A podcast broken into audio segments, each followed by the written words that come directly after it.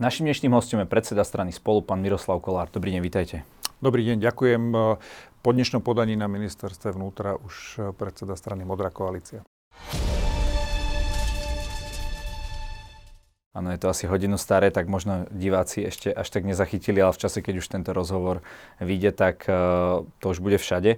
Poďme ale k tomu, čo sa dialo v parlamente. Uh, Našla sa, teda nie 76 Hegerová, ale 90 na predčasné voľby. Čím si to vysvetľujete, že Eduard Heger nedal dokopy tý, tú bájnu 76, o ktorej tak dlho rozprával, jednal a tak ďalej? Ja si myslím, že aspoň časti tej vládnej koalície je jasné, že keď spolu nedokázali fungovať 3 roky, tak je takmer nulová šanca, že by zrazu teraz posledného pol roka alebo rok dokázali vládnuť inak. A aspoň tí, ktorí vedia dovidieť za roh, vedia, že keby takýmto spôsobom naťahovali ten čas, tak stráte asi aj poslednú šancu prežiť e, následujúce parlamentné voľby. Takže na konci dňa si myslím, že zvíťazil púd seba zachoví a, a pochopili, že nemá zmysel to naťahovať do februára 2024, pretože nebudú schopní vládnuť inak, ako vládli posledné 3 roky. Bolo to také trošku príznačné pre túto koalíciu, ako uh, povedal Braňo Bezák pre Denní že tá 90 bola najviac užitočná na to, aby si e, schválili tento predčasné ukončenie volebného obdobia? Uh, úprimne mne je to hrozne ľúto, pretože veď ja som na začiatku bol súčasťou tej ústavnej väčšiny 95 člennej, ktorá napriek tomu, že ostalo 600 tisíc uh, demokratických proeurópskych voličov mimo parlament, tak sa podarilo zostaviť ústavnú väčšinu, čo bolo neuveriteľné a poraziť Roberta Fica. A keď dnes vidím, akým spôsobom sme túto šancu zahodili, a najmä, jasne, jasné, boli krízy, bola pandémia aj vojna na Ukrajine, ale najmä vďaka Igorovi Matovičovi sme jednoducho zobrali ľuďom nádej, že demokratickí politici vedia vládnuť kompetentne a slušne. A, tak ma to mrzí o to viac. A na druhej strane som rád, že aspoň na konci sa nájde tá 90. A to, či sa nájde, uvidíme, až keď to naozaj bude odhlasované, pretože ja už som zažil toľko prekvapení v tomto volebnom období, že ma nič, demisie. Presne tak, že ma nič neprekvapí, čiže kým to nebude odhlasované, tak tomu neverím. Ale ak to bude odhlasované, tak som rád, že aspoň na konci sa našlo 90 príčetných poslancov, ktorí pochopili, že e, v tejto situácii iné ako predčasné voľby nie je možné. Ako vyzerali tie rokovania o tej 76 Teraz, keď už je to pase, tak myslím, že môžete už povedať asi, asi, asi úplne všetko. E, čo vám vlastne Eduard Heger ponúkal za to, keď, keď to podporíte? Aký, akých chcel dať ľudí do vlády? No, tak moje, moje poznanie o tom, ako prebiehali rokovania, sú pomerne limitované, keďže ja som z tej vládnej koalície odišiel ešte vo februári 2021 a, a som akoby opozičný poslanec. Stretol som sa s Eduardom Hegerom na túto tému raz, keď teda už opakovane som sa dočítal, že rokujeme, tak uh, sme teda, že fajn, tak tak rokujme.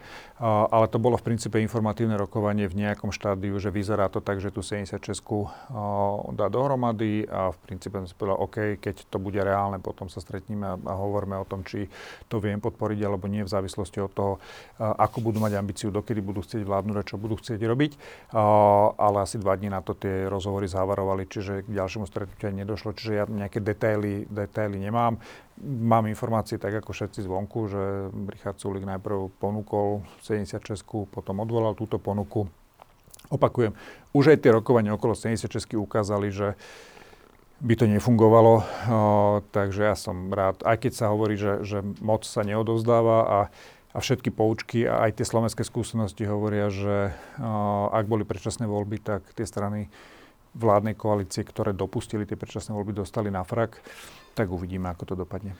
No ale nie je už len ten fakt, že tie voľby nie sú možno v máji, v júni, ako to hovoril Boris Kolár, ale až na konci septembra také trošku obídenie nejakých demokratických princípov, že vláda, ktorá uh, naozaj stratila dôveru v parlamente, tu bude vládnuť ešte pomaly 3 čtvrte roka?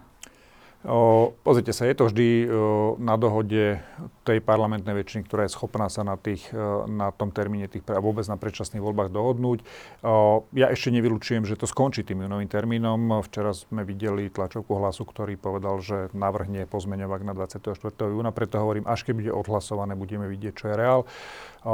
Ak budú voľby v júni, no tak budeme pripravení na voľby v júni. Ak budú v septembri, budeme pripravení na september. E, ja rozumiem tomu, že keď je takáto vládna kríza, tak najčistejšie riešenie je e, čo najrychlejšie parlamentné voľby.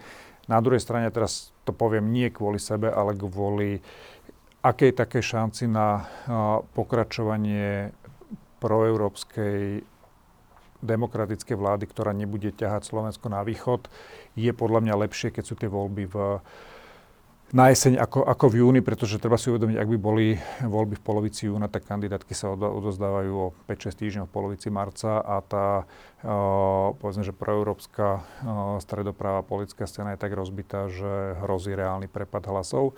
A ak prepadne zase, že 100 tisíce hlasov pro voličov, no tak tá budúca vláda bude kombinácia Orbánovsko, Polsko, ruských záujmov a spôsobov vládnutia. No vyzerá to, že vy ste v tomto rozbitom spektre stavili na Mikuláša Zurindu, alebo teda on stavil na vás, keďže ste podpísali včera memorandum o spolupráci. No, je to teda už oficiálne. E, akou, akú úlohu vlastne v celom tom spájaní, ale aj e, v strane spolu bude hrať Mikuláš Zurinda? Môžeme ho vidieť na kandidátke, bude nejaký mentor, alebo ako si to máme predstaviť? Pozrite sa, ja som prišiel do spolu pred rokom a pol, keď ma vtedejšie vedenie vlastne, vlastne akoby pritiahlo do spolu s tou ambíciou, že chcú budovať nejakú širšiu alternatívu, pretože ukončili rozhovory o spájení s PSK, že to nie je pre ne akoby cesta. Potom, ako som prišiel do spolu, sa žiaľ udiali vnútri nejaké veci, to znamená, že časť tých ľudí predsa len odišla do PSK, čiže v tejto chvíli nám bolo jasné, že v aké sme kondícii. Sme strana, ktorá je mimo parlamentu, máme jedného poslanca, ktorý som sa tam dostal na, na kandidátke za ľudí, máme nejaký štátny príspevok a chceme, máme šikovných ľudí a chceme nejakým spôsobom prispieť tomu, aby to neskončilo katastrofou. Je nám jasné, a verím, že z toho budú vedomi aj ďalší naši partneri, ktorí boli na tom podobne, že sami jednoducho by sme to do toho parlamentu nedali, bolo by to zbytočne vynaložené energia a peniaze, preto sme už niekoľko mesiacov hovorili, že musíme sa začať e, spájať. A teda zatiaľ, čo ostatní o tom, o tom rozprávajú, tak my sme začali konať. A, a v tejto chvíli, no, keďže sme sa pozerali na tú politickú scénu a videl som, že Mikuláš Zurinda avizuje, že už rok chystá vlastný projekt, no tak sme sa stretli a rozprávali sme sa o tom, či... Z vašej strany alebo z jeho to bolo iniciované? Ja si myslím, že to bolo také, že v nejakom čase sme sa tak akože stretli v jednom, v jednom priestore, pretože uh, sme sa chceli navzájom rozprávať a uh, Rozprávali sme sa o tom, že v akom štádiu má zmysel spustiť tú spoluprácu. Bolo to ešte niekedy v, lete, keď sme si povedali, že dobre, jeho domáca úloha je dotiahnuť svoj projekt, naša domáca úloha je odrobiť komunálne regionálne voľby, tam sme mali koalíciu tých štyroch malých strán.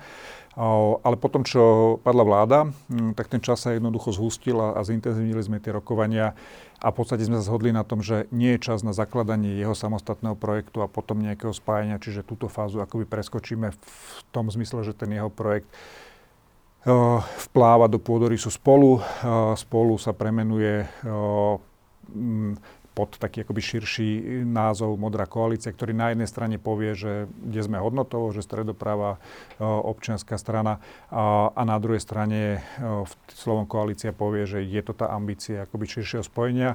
A zároveň je to aj, aj povedzme, že taký názov, ktorý umožní sa postupne pridať aj ďalším politikom alebo stranám bez toho, aby sa museli obávať o, o vlastnú identitu. To znamená, že ak si budú chcieť po voľbách uchovať svoju stranickú identitu, nič im v tom nebráni, ale zároveň vieme postaviť širokú uh, kandidátku ktorá by mohla pomôcť tomu, aby neprepadol žiadny hlas. No my si to určite rozoberieme do detajlov vlastne e, všetky tieto veci, ale uh, nebolo to tak, že vy ste vlastne vtedy, keď bol s ním spolu, na ktorý prišiel aj Mikuláš Zurinda, Eduard Heger a neviem, akí politici naozaj dostal nebývalú, ne, nebývalé mediálne pokrytie, vlastne to spravili preto, aby ste si nejakým spôsobom zachovali vy vašu nejakú politickú budúcnosť, že už vtedy ste mohli hlasovať za pád vlády, ale vy ste vtedy povedali, že nechcete ten riadny termín, je to z vášho pohľadu férové?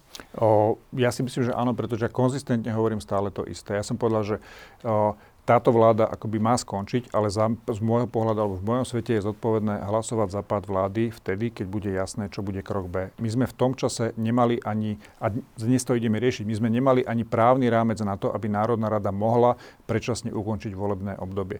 Preto ja som od začiatku hovoril, urobme to naopak, schválme ústavný zákon, že je možné skrátiť predčasne volebné obdobie, dohodneme sa na termíne volieb, odvolajme vládu, pretože je jasné, čo bude následovať. Povedal som, ak toto nebude takýmto spôsobom, ak sa najprv odvolá vláda, vláda. Nastanú týždne, mesiace chaosu a presne to sa stalo. Jednoducho odvolala sa vláda, nemali sme ústavný zákon, začali Richard Sulik, ktorý to inicioval namiesto toho, aby sa postavil, povedal, dobre, ideme sa baviť o termíne predčasných volieb, začal rozprávať, že nechce predčasné voľby, že chce nejakú novú 76 a jednoducho máme za sebou... Takže mes... to, to, toto je vina ako keby Richarda Sulika, ten chaos. Ako za mňa, Najviac. Za mňa je to vina všetkých, ktorí jednoducho sa nedohodli na tom logickom postupe. Najprv vytvorme právny rámec na skratenie volebného obdobia, potom odvolajme vládu a riešme to. Nasledovalo 6 týždňov chaosu, ktorý dúfam sa tento týždeň skončí, schválime ústavný zákon a verím, že bude nasledovať naozaj rýchle zverejnenie v zberke zákonov. Pani prezidentka ho podpíše a vo štvrtok napríklad môžeme už odhlasovať aj samotné skrátenie volebného obdobia. To je z môjho pohľadu zodpovedné. Čiže na konci dňa to dopadlo tak, ako som hovoril, že to má zmysel. Len to jednoducho bolo, že 6 týždňov alebo 8 týždňov chaosu a neistoty. To je celé. A ešte k tomu snemu, pozrite sa, ten snem v princípe bol obsadený tak, že my sme členové Európskej ľudovej strany. Mikuláš Zurinda ako šéf think je člen Európskej ľudovej strany, KDH sú členové ľudovej strany, Olano bolo čerstvo prijaté do Európskej ľudovej strany. Čiže stretli sme sa tam vlastne politici, ktorí na tomto pôdorise modrých, modrých európskych ľudovcov. Jasné, že bolo to už štádiu, kedy už sme mali nejakým spôsobom rozdiskutovaný ďalší postup s Mikulášom Zurindom. Jeho načasovanie samozrejme závisí aj od toho termínu predčasných volieb, keďže teraz je jasné, že sa k tým predčasným voľbám blížime, tak my sme zintenzívnili tie prípravy. Ale tu, a ešte sa vrátim k tej vašej otázke. Za mňa, ak to na konci dňa po tých voľbách dopadne dobre, čo pre mňa znamená, že ďalšiu vládu nezostaví Robert Fico a, a mňa to vystrelí mimo politiku. Ja som úplne OK v pohode žiť, pretože budem žiť v normálnej európskej krajine. Čiže toto je tá moja prvotná motivácia, nie či zostanem o rok alebo o dva dlhšie v politike. Dobre, ale teda ešte raz uh, trošku sa vrátim, že mm. akú úlohu v tomto celom bude mať Mikuláš Zurinda?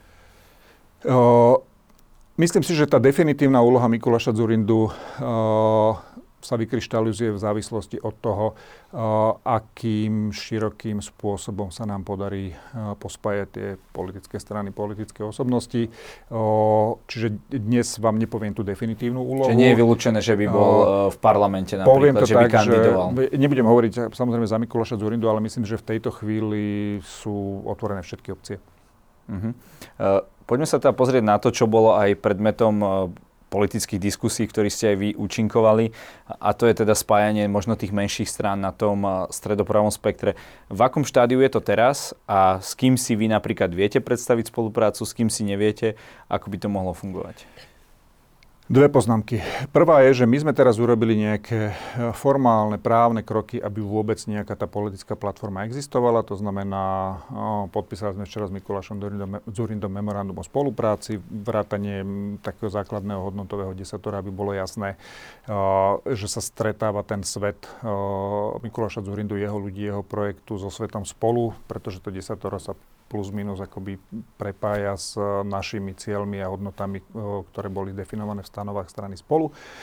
Následne sme urobili krok k premenovaniu strany. Včera sme mali mimoriadný snem. Dnes sme odniesli uh, návrh na registráciu zmeny stanov uh, na ministerstvo vnútra, pretože to treba urobiť predtým, než budú vyhlásené parlamentné voľby. Potom sa to už nedá.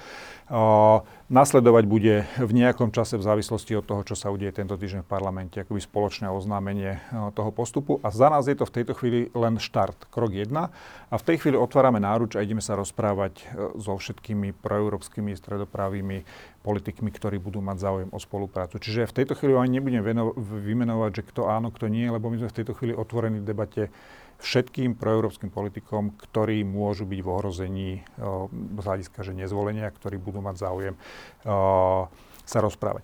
To, čo ale mňa na týchto debatách, a ja chápem aj novinársky, aj politicky, aj ľudí, že to zaujíma, že kto s kým, ako kedy, ale to nie je podstatné. Pre mňa, a nie je ani podstatné, že to je, že pr- alternatíva voči Robertovi Ficovi, ale aj alternatíva voči diletantskému správovaniu štátu Igora Matoviča. Ale poďme sa už konečne baviť, prečo to robíme. To znamená, čo treba so Slovenskom urobiť, o, pretože nás čaká 10 ročie permanentných kríz a potom 10 ročí jednoducho, o, ako v úvodzokách, ten svet sa predskladá na novo. A keď budú Slovensko vie z vlády, ako boli vlády Roberta Fica alebo Igora Matoviča, no tak my definitívne skončíme v koši lúzrov. Uh, odídu odtiaľ to aj, aj uh, posledné zvyšky šikovných ľudí a Slovensko bude taká krajina, ktorá sa bude niekde potácať v lepšom prípade na okraji Európskej únie, v horšom po tom, čo vyčerpáme posledné uh, fondy a staneme sa čistými, čistými placami, tak podľa mňa aj mimo Európskej únie. A toto mňa zaujíma. Chcem čo najskôr prejsť tejto diskusii. Aj pri tom spájaní hovorím, nehovorme o tom, že kto kde bude na kandidátke. Poďme sa rozprávať, čo chceme urobiť s touto krajinou, pretože to je v tejto chvíli dôležité a na to podľa mňa ľudia čakajú. Pán Macko vtedy hovoril, že on si myslel, že teda ten základ toho budú tvoriť strany spolu, občianskí demokrati, demokratická strana a šanca že to by mohlo vytvoriť také jadro. Ale že tým, že vy už ste nejakým spôsobom podpísali s pánom Zurindom, tak uh, zrejme budú, budú prizvaní neskôr. Ale je toto pre vás taká nejaká báza, taký ten počiatočná tá snehová gula, na ktorej by sa to mohlo nabalovať? No, vysvetlím. My sme vlastne si otestovali túto koalíciu štyroch menších strán v tých regionálnych voľbách. Dosiahli sme podľa mňa celkom slušný výsledok. Postavili sme nejakých 600 kandidátov, tretina sa dostala. Podpredseda šance Fero Olha sa stal primátorom tretieho najväčšieho mesta Prešov napríklad. Hej. A, a mali sme diskusiu a naposledy sme pred minulú sobotu vlastne viedli na túto tému debaty a áno, vnímal som, že kolegovia hovorí, však poďme spraviť najprv tento, že malý blok a potom poďme spolu vyjednávať. A bola to opcia, ale tým, že jednoducho prišlo k odvolaniu vlády a ten čas sa zhustil, tak e, my sme to vyhodnotili tak, že v tejto chvíli tak ako sa prekročila preskočila fáza zakladania samostatného projektu uh, Mikuláša Zurindu, tak sme povedali, v tejto chvíli aj preskočme túto fázu, lebo na to nie je v tejto chvíli priestor. Potrebujeme rýchlo uh, vytvoriť tú platformu, pretože napríklad v súvislosti s tou zmenou názvu naozaj treba konať do dňa vyhlásenia vole, lebo potom už nič neurobíte.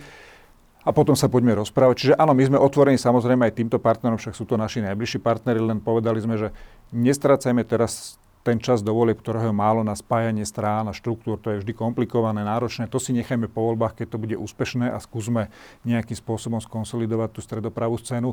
Sústreďme sa teraz na tú ponuku ľuďom a áno, na, na tú spoluprácu s politickými akoby osobnostiami. Čiže áno, sú to naši prirodzení partnery, so všetkými sa budeme rozprávať, len potrebujeme urobiť tieto technické a právne veci, aby nám neušiel čas. Dobre, ja rozumiem, že a možno to nie je ani asi až také podstatné, že či nejaké dve, dve tri mikrostrany k vám vstúpia, ale čo, čo tí veľkí hráči, čo, čo tí, ktorí už dnes sú niekde na hranici zvoliteľnosti v parlamente, uh, teraz budem úplne fabulovať. Viete si predstaviť, že v tomto bloku bude, ja neviem, Saska, KDH, Oľano, prípadne, neviem, maďarské strany a tak ďalej?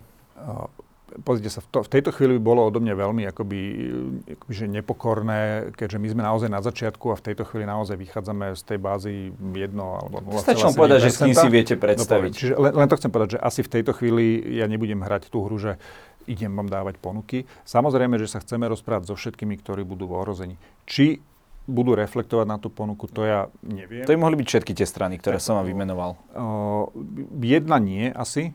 Uh, pokiaľ sa bavíme o tom, že potrebujeme vytvoriť alternatívu proti Robertovi Ficovi a zároveň proti diletantizmu Igora Matoviča, Neviem si dosť dobre predstaviť ten narratív, s ktorými sme prestúpili pred voliča, keby sme boli spojení s Oľanom, pokiaľ to bude Oľano Igora Matoviča. Hej? Čiže asi s Igorom Matovičom fakt to, to nevieme vysvetliť, že prečo. A ja už vôbec nie, keďže som prvý odišiel z tej vládnej koalície práve kvôli tomu, ako Igor Matovič nezvládal pandémiu ale inak sa podľa mňa musíme rozprávať všetci. A ja netvrdím, že musí vzniknúť jeden široký blok, lebo s tým môže mať niekto problém.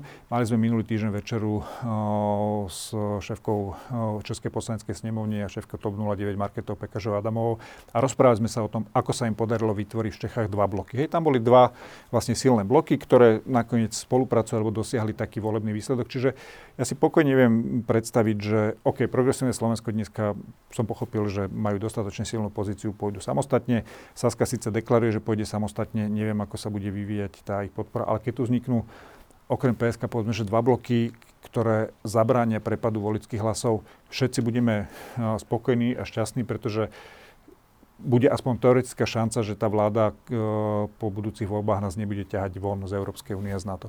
Hmm. Uh, práve Richard Sulík hovoril, že keď sa teda dopočul, že spájate s pánom Zuridom, že či chcete znovu obnoviť gorilu, alebo niečo, niečo v tom zmysle. Uh, ak, aký máte možno vzťah s Richardom Sulíkom a, ako hodnotíte možno túto vec? Bude to, bude to téma číslo jedna, čo sa týka spolupráce s Mikulášom Zurindom? Môj, ako pozrite sa, s Richardom Sulikom sa poznáme možno 15 rokov odtedy, čo, čo uh, prichádzal do politiky. Ja si ho vážim a rešpektujem, pretože naozaj málo komu sa podarilo tak dlho udržať uh, stranu uh, v parlamente a za mňa, akoby ak to nemá skončiť katastrofou, tak Saska musí úspieť v tých následujúcich voľbách, čiže v tomto im ako budem držať palce. My sme mali nejakú debatu s Richardom Sulikom. Akoby ja mu rozumiem, že nechcel v danej chvíli akoby vťahovať do, do Sasky ďalšie strany, čiže mne nezostalo nič iné len hľadať pre spolu akoby inú cestu. Uh, pozrite, pred tromi rokmi, keď sme porazili Roberta Fica, podľa mňa nikomu ani samotnému Mikulášovi Zurindovi nenapadlo, že o 3 roky on sám bude mať akoby ambíciu a potrebu sa vrátiť do slovenskej politiky, že slovenská politika ho bude potrebovať. No dnes to vyzerá tak, že ho bude potrebovať minimálne z toho dôvodu, ja už som to opakoval, tá moja skúsenosť posledných troch rokov je, že na tej, na tej demokratickej, proeurópskej časti toho politického spektra je príliš veľa náčelníkov a príliš malo indiánov a všetci máme pocit, že zachránime svet. A, a nevidím tam, tam osobnosť nejak, nejakou akceptáciou, ktorá by nás trošku vedela akoby, že upratať. Hej, tak OK, Mikuláš Zurinda sa vracia, ja som tomu rád. Všetkým nám je jasné, veď Robert Fico to predvedol hneď po tom našom sneme, že prvá téma bude gorila.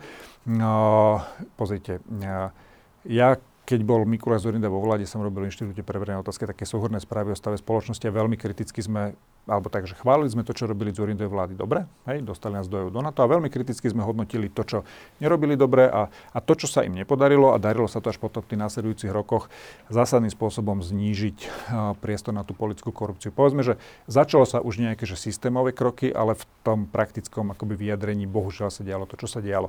Uh, a napríklad teraz som zachytil NAKA pred pár mesiacmi, že otvára uh, gorilu. Ako, ak ju konečne niekto došetrí, uh, postaví vynikov pred súd a odsudí, ja budem prvý, ktorý bude, uh, bude tlieskať. Čiže áno, toto bola, toto bola povedzme, že tá najzásadnejšia chyba uh, Zurindových vlád. Na druhej strane nie sme o 15 rokov uh, ďalej. Uh, aj to systémové prostredie je výrazne antikorupčnejšie. Pokiaľ sa nevráti Robert Fico, tak verím, že bude pokračovať, budú pokračovať aj rozviazané ruky pre orgány činné v trestnom konaní. A tak to jednoducho má byť.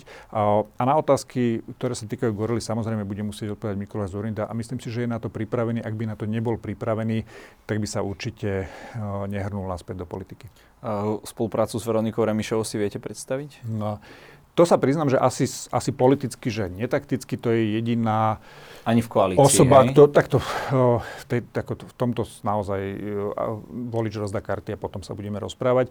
Len keď sa teraz rozprávame o tom, že kto má byť súčasťou toho projektu, a ja už som to niekde povedal, ako by pokiaľ tie témy majú byť tri, povedzme, že alternatíva voči Ficovi, voči diletantizmu v politike typu Matoviča a, a reálna šanca na, na návrat o, Slovenska na tú trajektóriu akoby rozvojovú, no tak ja si neviem predstaviť, ako by jednou z tvári toho boja, tej alternatívy proti diletantizmu v politike mohla byť Veronika Remišová. Teraz neviem to osobne, však ja len reprodukujem to, čo povedali aj teraz v diskusiách iní politickí partneri jednoducho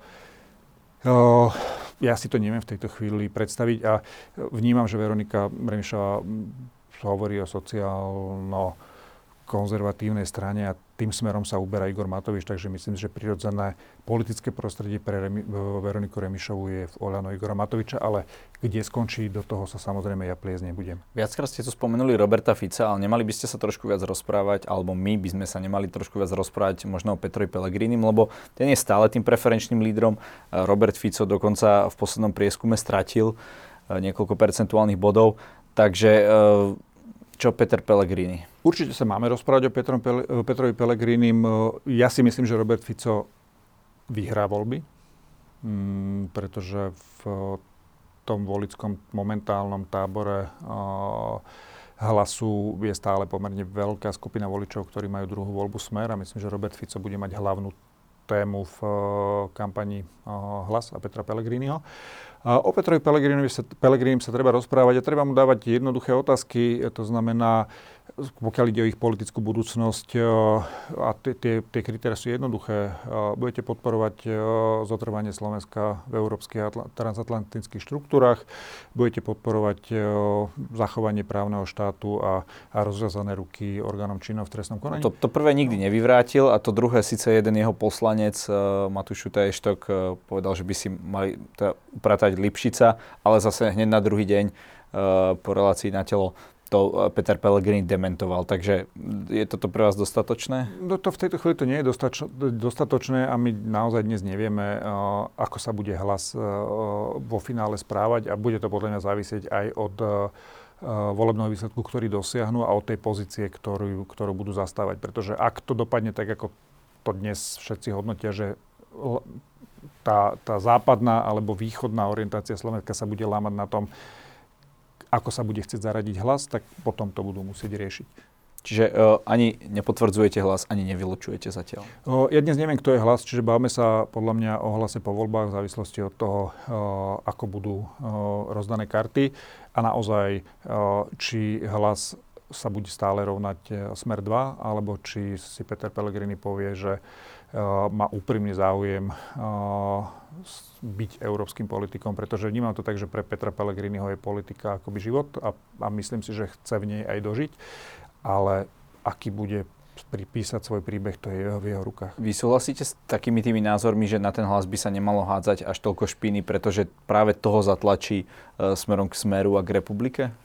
O, ako voči hlasu treba byť normálne, že kriticky, ale férovo kriticky podľa toho, čo robí. A e, za mňa No čím tak opakovať, tak, viete, tie všetci, sme... všetci sme konkurenti aj na tejto našej stredoprave. Ja už som zachytil aj nejaké vyjadrenia našich budúcich potenciálnych koaličných kolegov, či už v opozícii alebo vo vlade na nás v súvislosti s Mikulášom Zerdom. Ja tomu rozumiem, že dnes sme všetci, všetci konkurenti, ale asi to má mať takú mieru, ktorá, ktorá nám neznemožní e, sa potenciálnych voľbách normálne baviť. A čo projekt Lucie Ďuriš Nikolsonovej s názvom Jablko? Vyčarujú vám to skôr úsmev na tvári, alebo skôr možno myšlienky na možnú spoluprácu? E, určite to nevyčarí úsmev na tvári, pretože ja si hlboko vážim každého, kto sa ešte na to nevykašľal, nehodil do toho vidly a neušiel niekde mimo politiky alebo aj mimo Slovenska. Každý, kto dnes je ochotný dnes vlastnú tvár akoby na trh a znášať napríklad to, čo sa znieslo na Luciu Nikolsonovú potom, keď oznámila, že je nová strana sa bude volať Jablko, si podľa mňa zaslúži úctu. Nech už má motiváciu akokoľvek, lebo počúvam, to všetci robia len preto, lebo sa chcú udržať politike. Veď ja nespochybním, že niektorí asi aj premyšľajú, že však čo by bez politiky robili, ale je nás kopu, ktorých život nestojí a nepadá na tom, či sme v politike a naozaj nás primárne zaujíma, čo bude s touto krajinou, pretože máme deti, budeme mať vnúkov a nechceme, aby všetci utekli zo Slovenska. Čiže nie, nesmiem sa Lucii Nikolsonovej. Vnímam je snahu nejakým spôsobom rozhýbať tie, tie stojaté vody, veď ja som sa s ňou bavil asi rok a pol dozadu, keď, sme, keď som odišiel z vládnej koalície chvíľku. Čiže skôr je to pre mňa naozaj, že, že zaslúži si nejaký typ uznania za to, že, že sa na to nevykašľala. A myslím si, že zase je natoľko skúsená po tých 10-15 rokoch v politike, že vie, že asi ani jablko, ani spolu samotné by nedalo 5%, že je to skôr cesta, ako no, sa akoby vrátiť do tej debaty o potenciálnej spolupráci a spájaní. No on ako prvý bod, alebo hovorí o nejakej sociálnej politike plus reforme regiónov, čo vám ako bývalému primátorovi asi, asi bude blízke. Nepoznám obsah tej decentralizácia reformy regiónov. To čo, to, čo myslím, že je nevyhnutné, je re, rekonštrukcia štátu a nielen v kontexte dokončenia decentralizácie, ale naozaj aj rozdania akoby na novo kariet medzi centrálnou vládou a samozprávami. Už len z toho jednoduchého dôvodu, že takto široko rozkroč, rozkročený a neefektívny štát nebudeme mať v najbližšom 10 ročí z čoho financovať. Čiže toto bude akoby jedna z nevyhnutných, akoby nosných tém, ktorá síce nevyhráva voľby, ale bude to nevyhnutná téma po voľbách, ak naozaj Slovensko nemá potom v najbližšom 10 ročí skončiť medzi porazenými. Pán Kolár, každý u nás má na záver priestor odkázať našim divákom to, čo sám chce. Nech sa vám páči. Uh, ja rozumiem uh, všetkým ľuďom na Slovensku, že sú unavení a frustrovaní po dvoch rokoch pandémie, vojna na Ukrajine, inflácia, energetická kríza.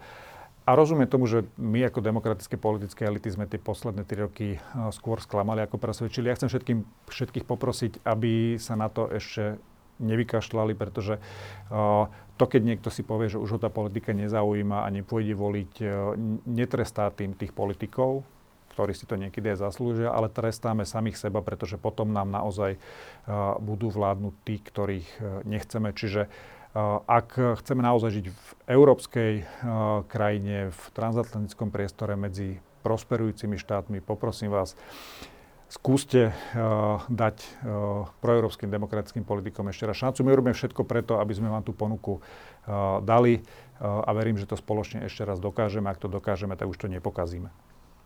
Ďakujem za rozhovor. Ja ďakujem za pozvanie. Pekný deň.